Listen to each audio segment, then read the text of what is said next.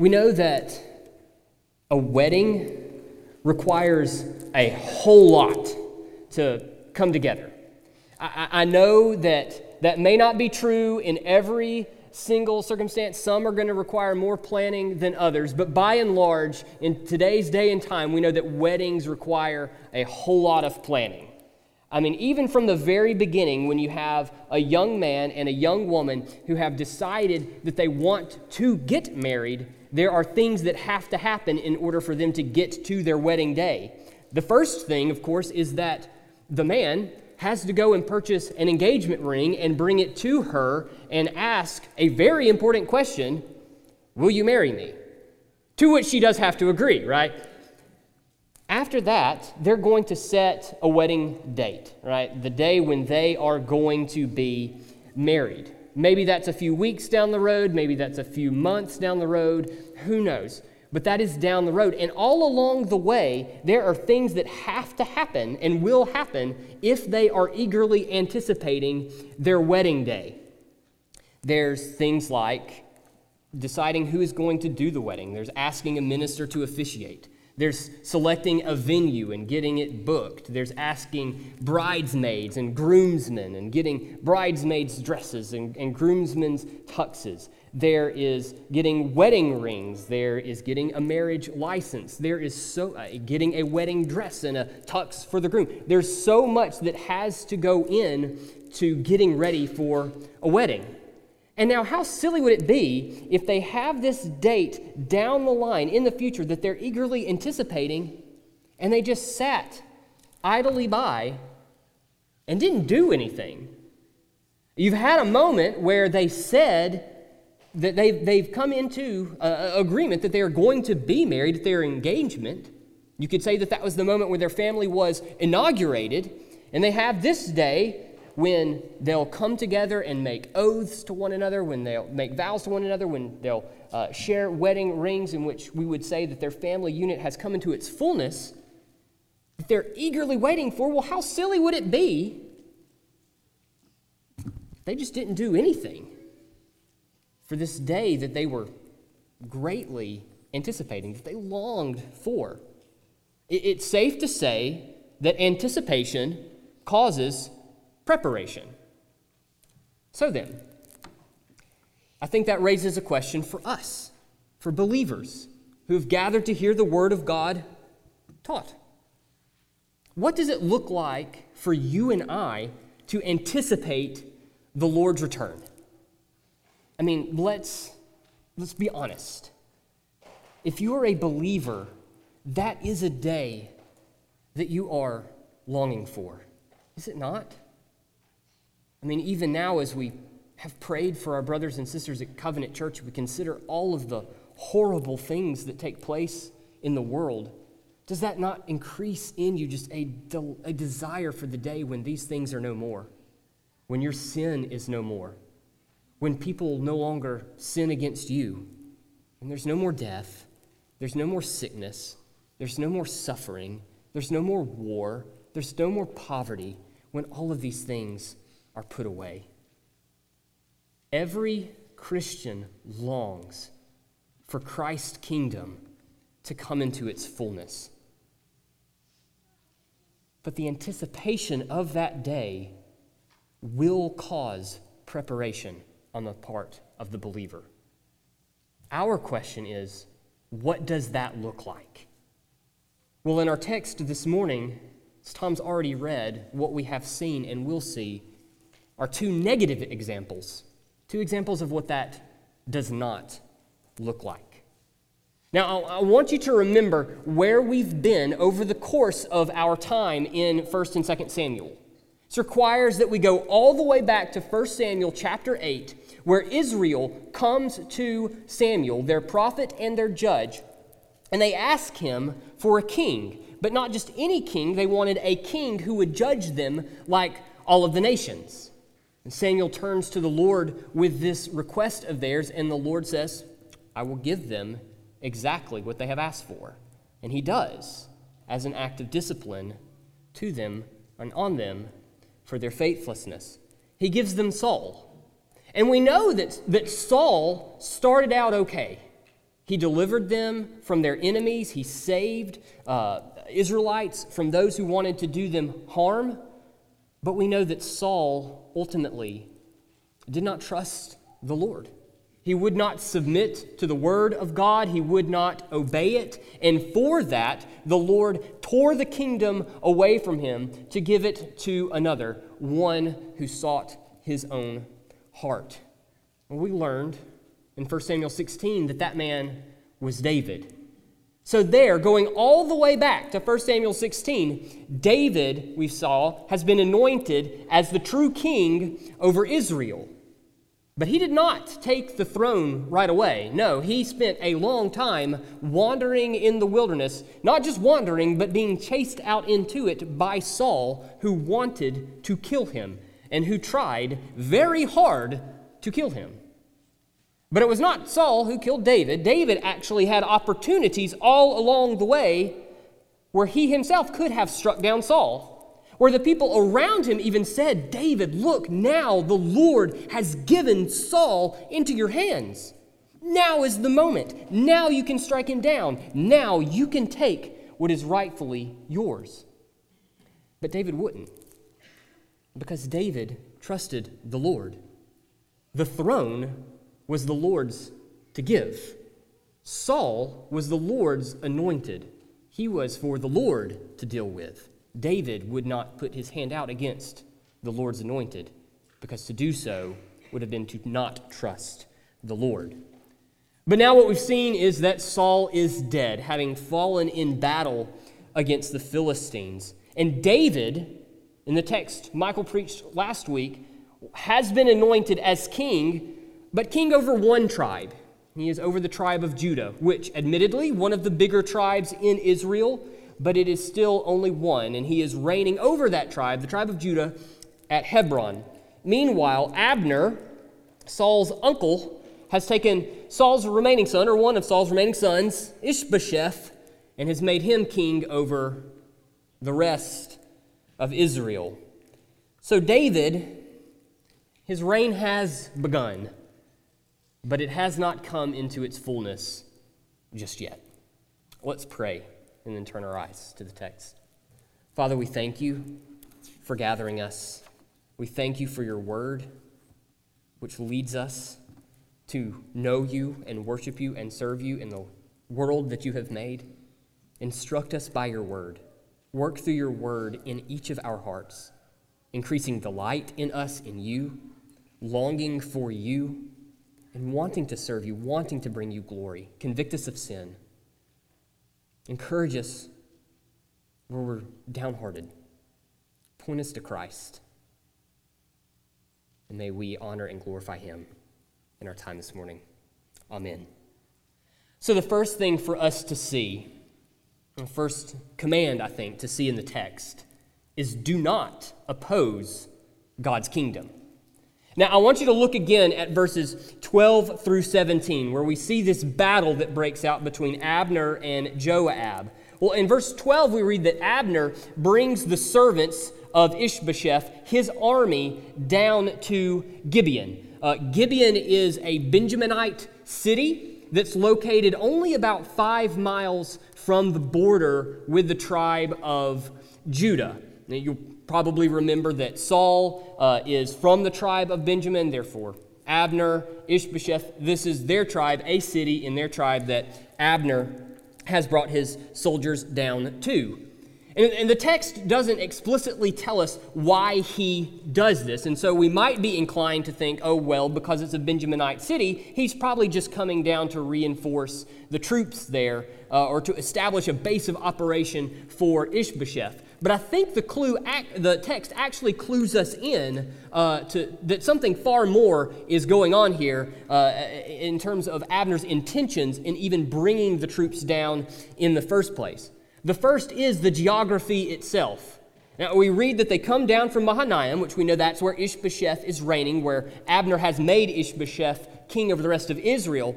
Uh, Mahanaim is actually up from Judah and to the east, I believe, uh, on the other side of the Jordan River. Uh, so Abner has actually had to bring his troops across the Jordan River and down into Israel proper, the part of the, the land that Israel, or into the land that Israel possessed out of the, the area that they had been given to, to two and a half tribes uh, coming out of the Exodus. He has had to bring them over and down to get to uh, the city of Gibeon. So that's our first clue. The second is what he says to Joab when Joab comes up to meet him. Look again at verse 14. He says, Let the young men arise and compete before us. So, what Abner is uh, proposing to Joab is representative warfare.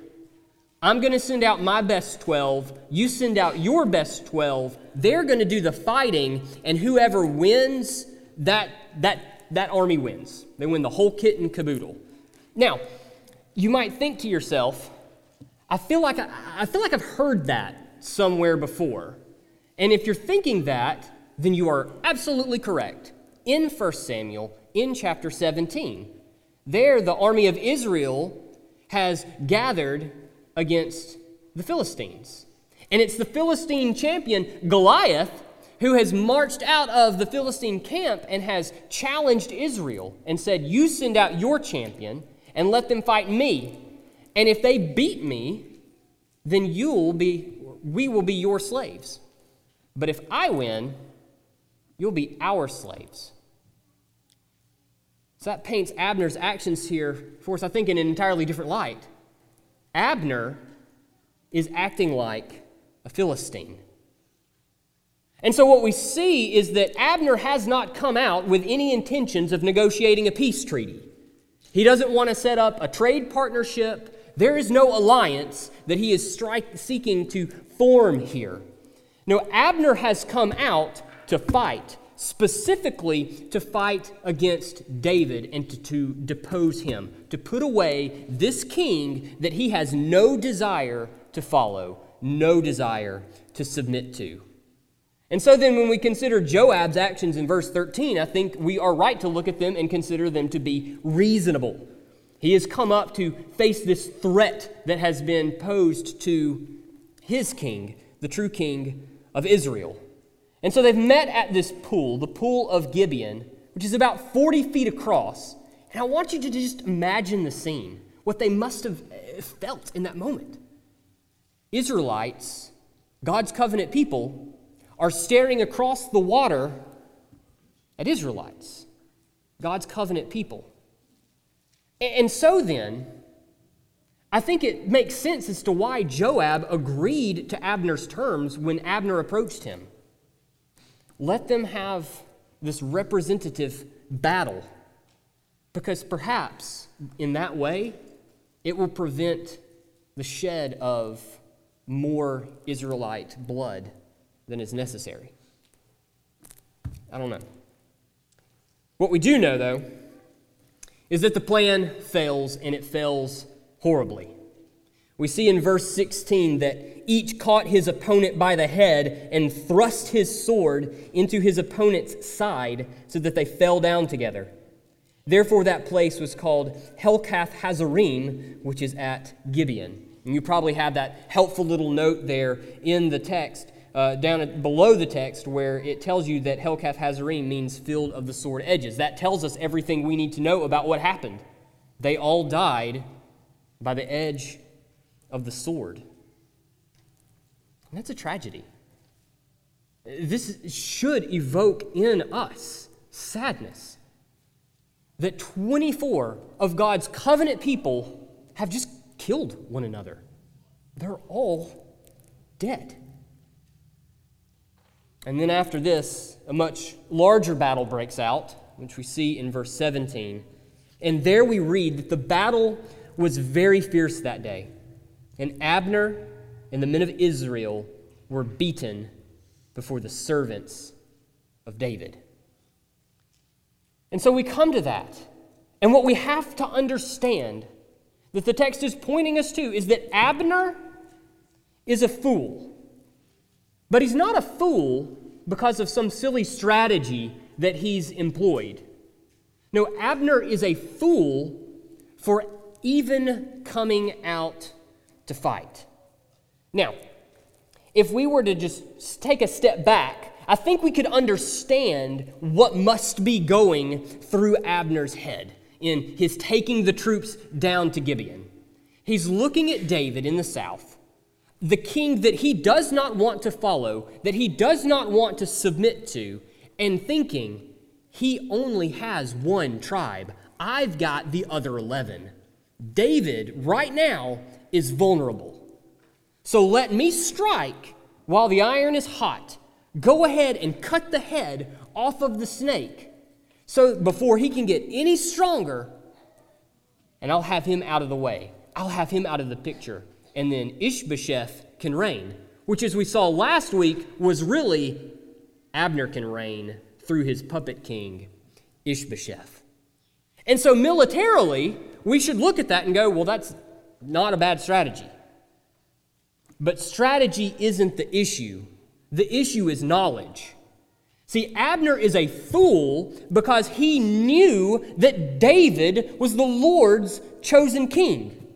I want you to look just a little further down into the next chapter. Look at verses 9 and 10 of chapter 3.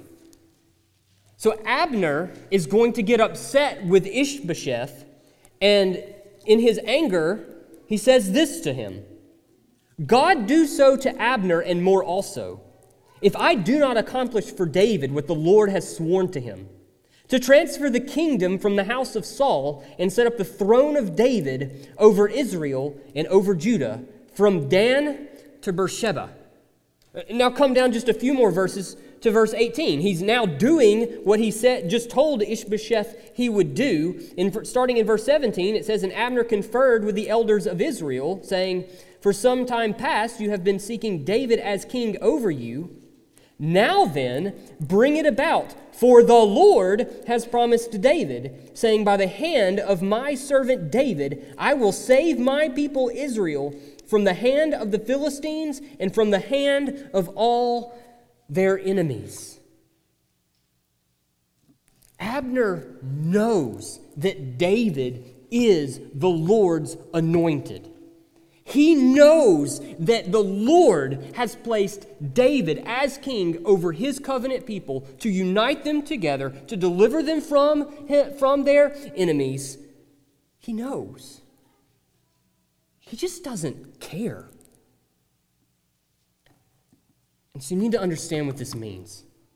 To oppose the Lord's anointed is to oppose God Himself. That's what Abner has done. In setting himself against David, he has set himself against the Lord. See, Abner was anticipating the kingdom of God. But what did it produce in him? Revolt rebellion, rejection of the Lord's true king. He refused to serve the Lord's king, which is in and of itself refusal to serve the Lord and rebellion against God's rule. So Abner knows the truth. He just refuses to embrace it. The question is are you and I doing the same thing? Do you try to justify things in your life, even though you know that the Lord has explicitly condemned them in His Word? Are you pushing away from the Word of God and from the people of God?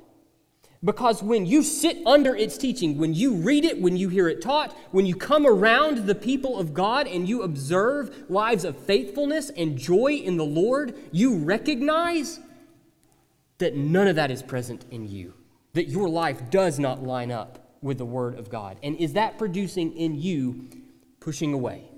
Pushing away from the Word, pushing away from reading it, pushing it away from gathering with God's people because you don't like the conviction that it brings on you. Uh, to the skeptic, first I would say, I'm glad you're here. Thank you for coming and being here. But I have a question for you, and I just want to I want to ask if perhaps you have considered this. Have you considered that perhaps the reason why you reject arguments in favor of the truth claims of Christianity has nothing to do with the truth claims themselves, has nothing to do with the proof that you have been presented with for the truth of Christianity? And is it perhaps simply because you do not want to submit to the rule of another, specifically to the rule of Christ, to the rule of God? See, all of these are ways in which you and I are prone and capable of walking in Abner's error. You're responding to the rule of God by setting yourself against him.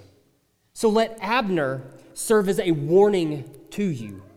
God's kingdom will be established under the rule of his king in his timing. His king will rule in full. Those who oppose him and those who oppose his king, they will fall. Their efforts to get out from under his rule and his reign will ultimately fail. But his king is good. Christ shows mercy to his repentant enemies. He says, Come to me, all who labor and are heavy laden, and I will give you rest. Take my yoke upon you and learn from me, for I am gentle and lowly in heart, and you will find rest for your souls. For my yoke is easy and my burden is light. So submit to God. Rejoice in the coming of his kingdom. Don't oppose it.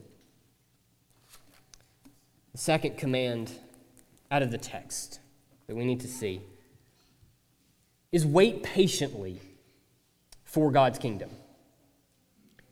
Now, I think for us coming to this text, we look at it and go, well, verse 17 seems like a really good stopping point.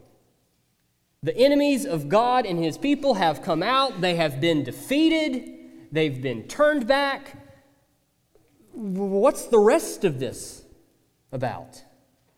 Well, what we see is that David's forces, yes, they win, but at great cost, which says something to us about what it looks like to faithfully wait for the coming of God's king in full. So we see in verse uh, 18 that the sons of Zeruiah were present during this battle. Zeruiah was David's sister, which makes her sons David's nephews. And we've already been introduced to these fellas uh, a little bit. Um, going back into 1 Samuel, we met Abishai there in 1 Samuel 26, where David has come down into the encampment of Saul, and the Lord has put a deep sleep over Saul and over Abner and over the army that Saul had brought out with him to track down David and kill him. So David is able to come in because of the Lord's work in putting this deep sleep over them and take Saul's spear, take his water jug, and get back out without them ever waking up. But we know that David was not alone. He had Abishai with him. And do you remember what Abishai said to him? He says, God has given your enemy into your hand this day. Now please let me pin him to the earth with one stroke of the spear and I will not strike him twice. The sons of Zeruiah, they get things done. If there is someone in the way that needs to be gotten out of the way, these are your guys. We're going to see that with Joab next week and in subsequent chapters. That if you mess with Joab and you mess with his family, you're going to get a belly in your gut. So then, knowing what we know about these brothers, that they are quick to strike against their enemies. They want to strike while the iron's hot. It doesn't surprise us then, or at least it shouldn't, when we see Asahel take off after Abner. And I think it's easy, too, to kind of get in the mind of Asahel and go, well, I, I, can see what he's thinking. We already have read that he's swift of foot as a wild gazelle, which is perhaps the best description of saying someone is fast that you could possibly you could possibly write. That's wonderful. So he's fast. He knows he's fast. He looks across the battlefield, and there's Abner. So know what's in his head. I'm fast, faster than that guy. He's brought the enemies of my king, my uncle, out against him. He wants to stop my uncle, the Lord's king, from ruling. Well, I can chase him down right now. I can cut the head off of the snake. I can strike while the iron's hot. I can put him away, clear the path for my king to rule. That guy dies, the throne is his. But doesn't that sound familiar? Should. Because that's Abner 2.0. Abner had decided that he could cut the head off the snake so that his king could reign. Asahel is not any different. And so, what we see in Asahel is that opposition to the kingdom of God can take different forms. For some, it looks like open hostility. But for others, it's just growing tired of waiting on the Lord to act. It's his ambition that gets him killed. Abner sees that Asahel is after him. And so turning back, he looks and says, Asahel, is, is that you? I guess when you have the flash coming after you, it kind of limits the number of people that it could be. Ask, is, is, is this you? And Asahel says, Oh, yeah, it's me. And so Abner says, well, Turn aside, take someone on the right, take someone on the left, turn away from following me, and take the spoil of another. Asahel won't hear it. He keeps coming. So Abner tries again. Why should I kill you? Don't you know that if I strike you to the ground, I'm not going to be able to face your brother Joab. Which tells us something of Abner's intentions. He doesn't intend to take out everyone who's loyal to David, just David. And after that, they can all be one big happy family again under the rule of his king. Asahel won't have it, though. He's determined to get his man, to take out the enemy of his king, to remove him so that his king can reign. And so Abner, seeing that it's kill or be killed, does what he has to do. He plants his spear in the ground, and Asahel dies. Now, you can read for yourself what's in the text. It's gruesome. There's no need to belabor the point. But we know that his death is so horrible that those who happen upon it are stopped in their tracks, whether it's out of sorrow, whether it's out of horror, whether it's out of revulsion, some combination of the three, we don't know. But they're stopped dead in their tracks. And now I think that we want to look at Asahel and, and we read about how horrible of a death he died. And because of that, we want to feel pity for him. We, we want to make excuses for him. I mean, he was fighting for the Lord's king after all, wasn't he? Wasn't he right to try to establish David's throne? Because he was fighting for the Lord's king after all. Don't fall for that. See, unlike David, Asahel is not and does not wait on the Lord to act. The throne was the Lord's to give. So when David would begin to rule over all of the people unified together, that was the Lord's prerogative. So to try and do what is only the Lord's to do is just another way to oppose the Lord. So Asahel, he doesn't submit to the Lord's will and to the Lord's timing. And he dies for it. So the reality is, Asahel is just as much a fool as Abner is. He was aware that the Lord had made David king, and yet took it upon himself to secure the throne for David. It's foolish because what we see in this text is that if David had wanted to take the throne himself, he could have done that. I mean, think about that, really. his one tribe defeats uh, thoroughly the armies from 11 others. So if he wanted to march his troops up to Mahanaim to take out Ishbosheth, to take out Abner, and unite Israel around himself all on his own, he could have done that. But that wouldn't be trusting the Lord. That wouldn't be trusting the Lord's timing. And that's not how God's king acts. But we read that the battle continues after Asahel's death.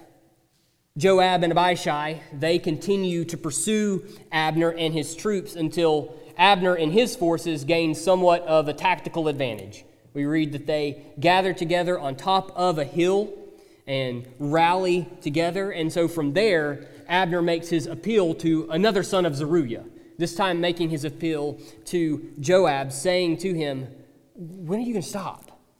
How much longer are we going to do this? How much longer are brothers going to kill brothers?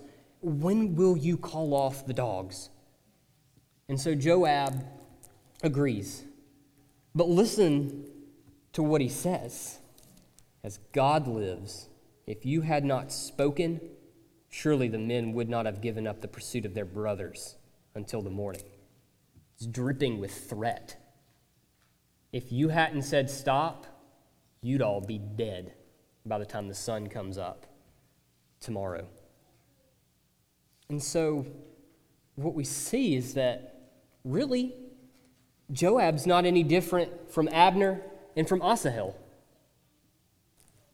But he does relent for now.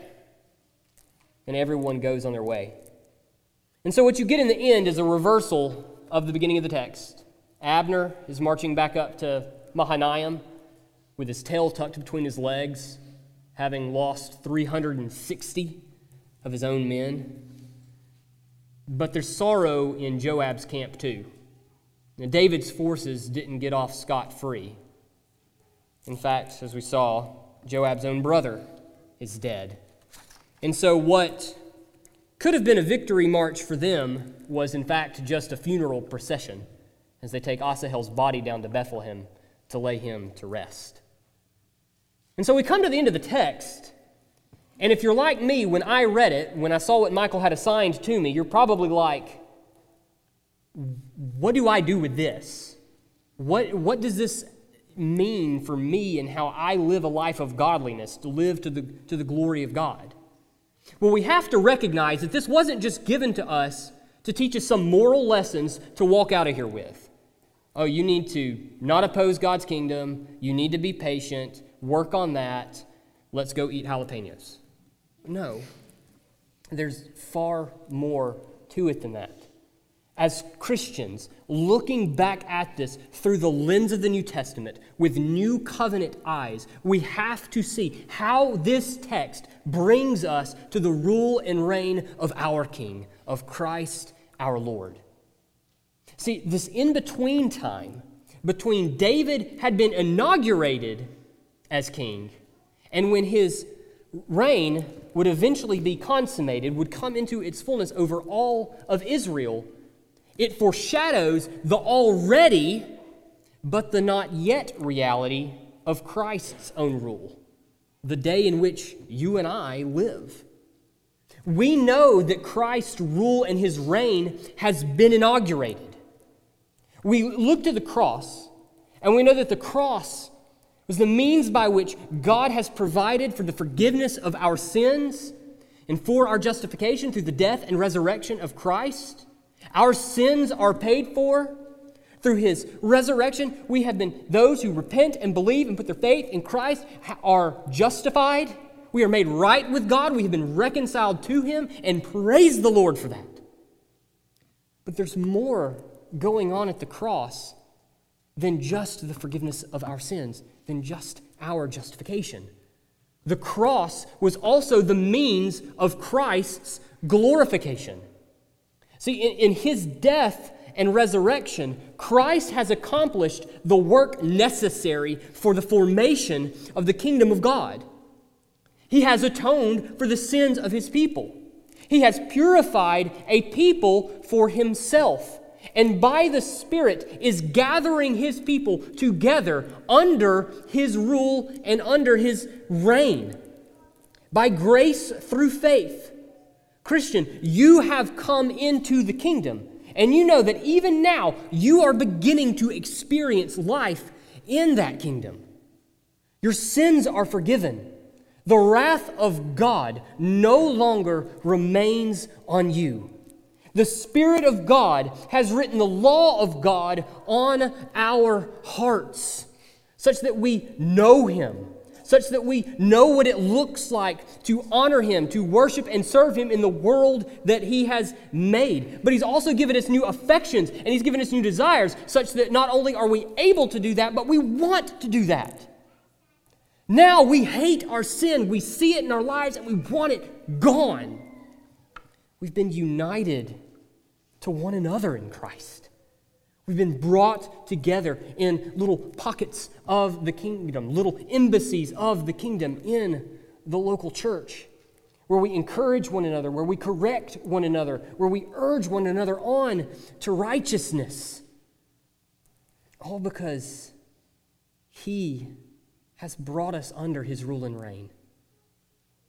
And under His rule and reign, even now, he is growing us in His righteousness, the righteousness with which He has covered us, the righteousness by which you, Christian, and the only means by which you, Christian, will be able to stand justified before a holy God. Praise the Lord. But while all of these things are true of us and true for us, we also regularly, daily feel the not yet reality of his rule, do we not? We still sin. We still sin against. Loved ones die. We see horrible things happen in the world around us. Yet, we are a people who are living with a great and glorious hope of the day when his kingdom will come into its fullness. I mean, just, just think about that day for a moment. Because of what he has done, we will be brought into the new heavens and the new earth, be reunited to loved ones who have gone before us. We'll be free from our sin its death grip on us, broken and gone for forever. No more sorrow, no more shame, no more hurt. And yet, as great as these things are, and as much as I'm sure you long for them just as I long for them, as great as they are, these are not the greatest treasures of heaven. The greatest treasure of heaven, Christian, is that you will be with your Savior. You will see him face to face. We will behold our Redeemer. What a glorious day that will be when our faith becomes sight, when we see and dwell with Christ our Lord for forever. With the joy that we have in anticipating that day, in longing for that day, should do something in us. Are you longing for that day? Oh, how I hope that you are. Well, then be making yourself ready for it.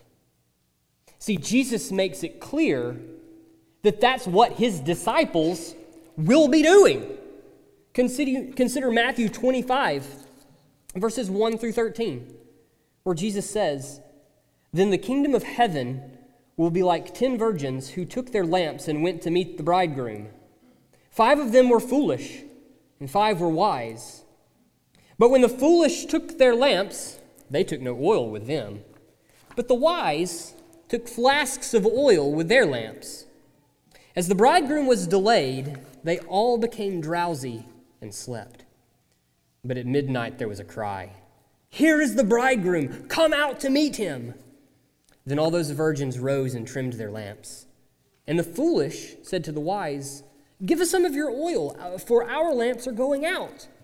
But the wise answered, saying, Since there will not be enough for us and for you, go rather to the dealers and buy for yourselves.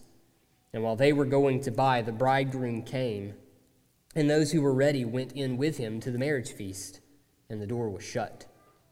Afterward, the other virgins came also, saying, Lord, Lord, open to us. But he answered, Truly I say to you, I do not know you. Watch, therefore, for you know neither the day nor the hour. Five of the women do what is necessary to be ready when the bridegroom comes. The other five do not. And for that, when he does arrive, they're left out in the dark. The point's clear. The bridegroom will return, and you do not know the hour. So make yourself ready for it. Anticipate his return and prepare yourself for it. See, this text shows us that there are two ways in which that we might fail to prepare for the coming of God's kingdom, two ways that we can fail to prepare rightly. They're not the only ways. There are others.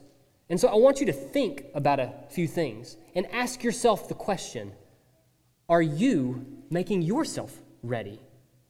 These that I'm going to give to you are ways that you're not, that we do not make ourselves ready.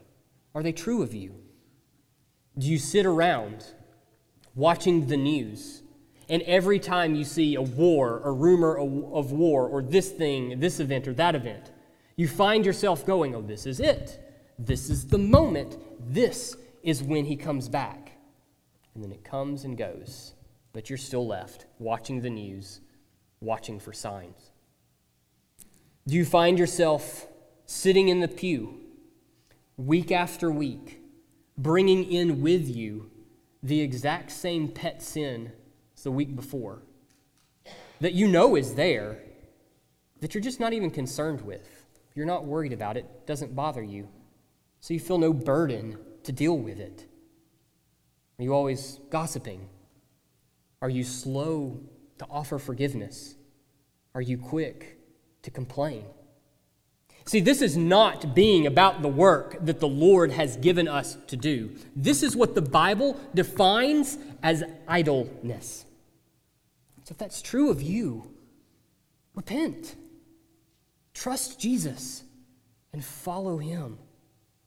See, Jesus commands his disciples to prepare for that day when his kingdom is established in full. His disciples respond in faith by bringing their lives under the authority of his word. We look at our lives and we say, every thought, every word, every deed, I want it governed by this, by the word that he has given to me.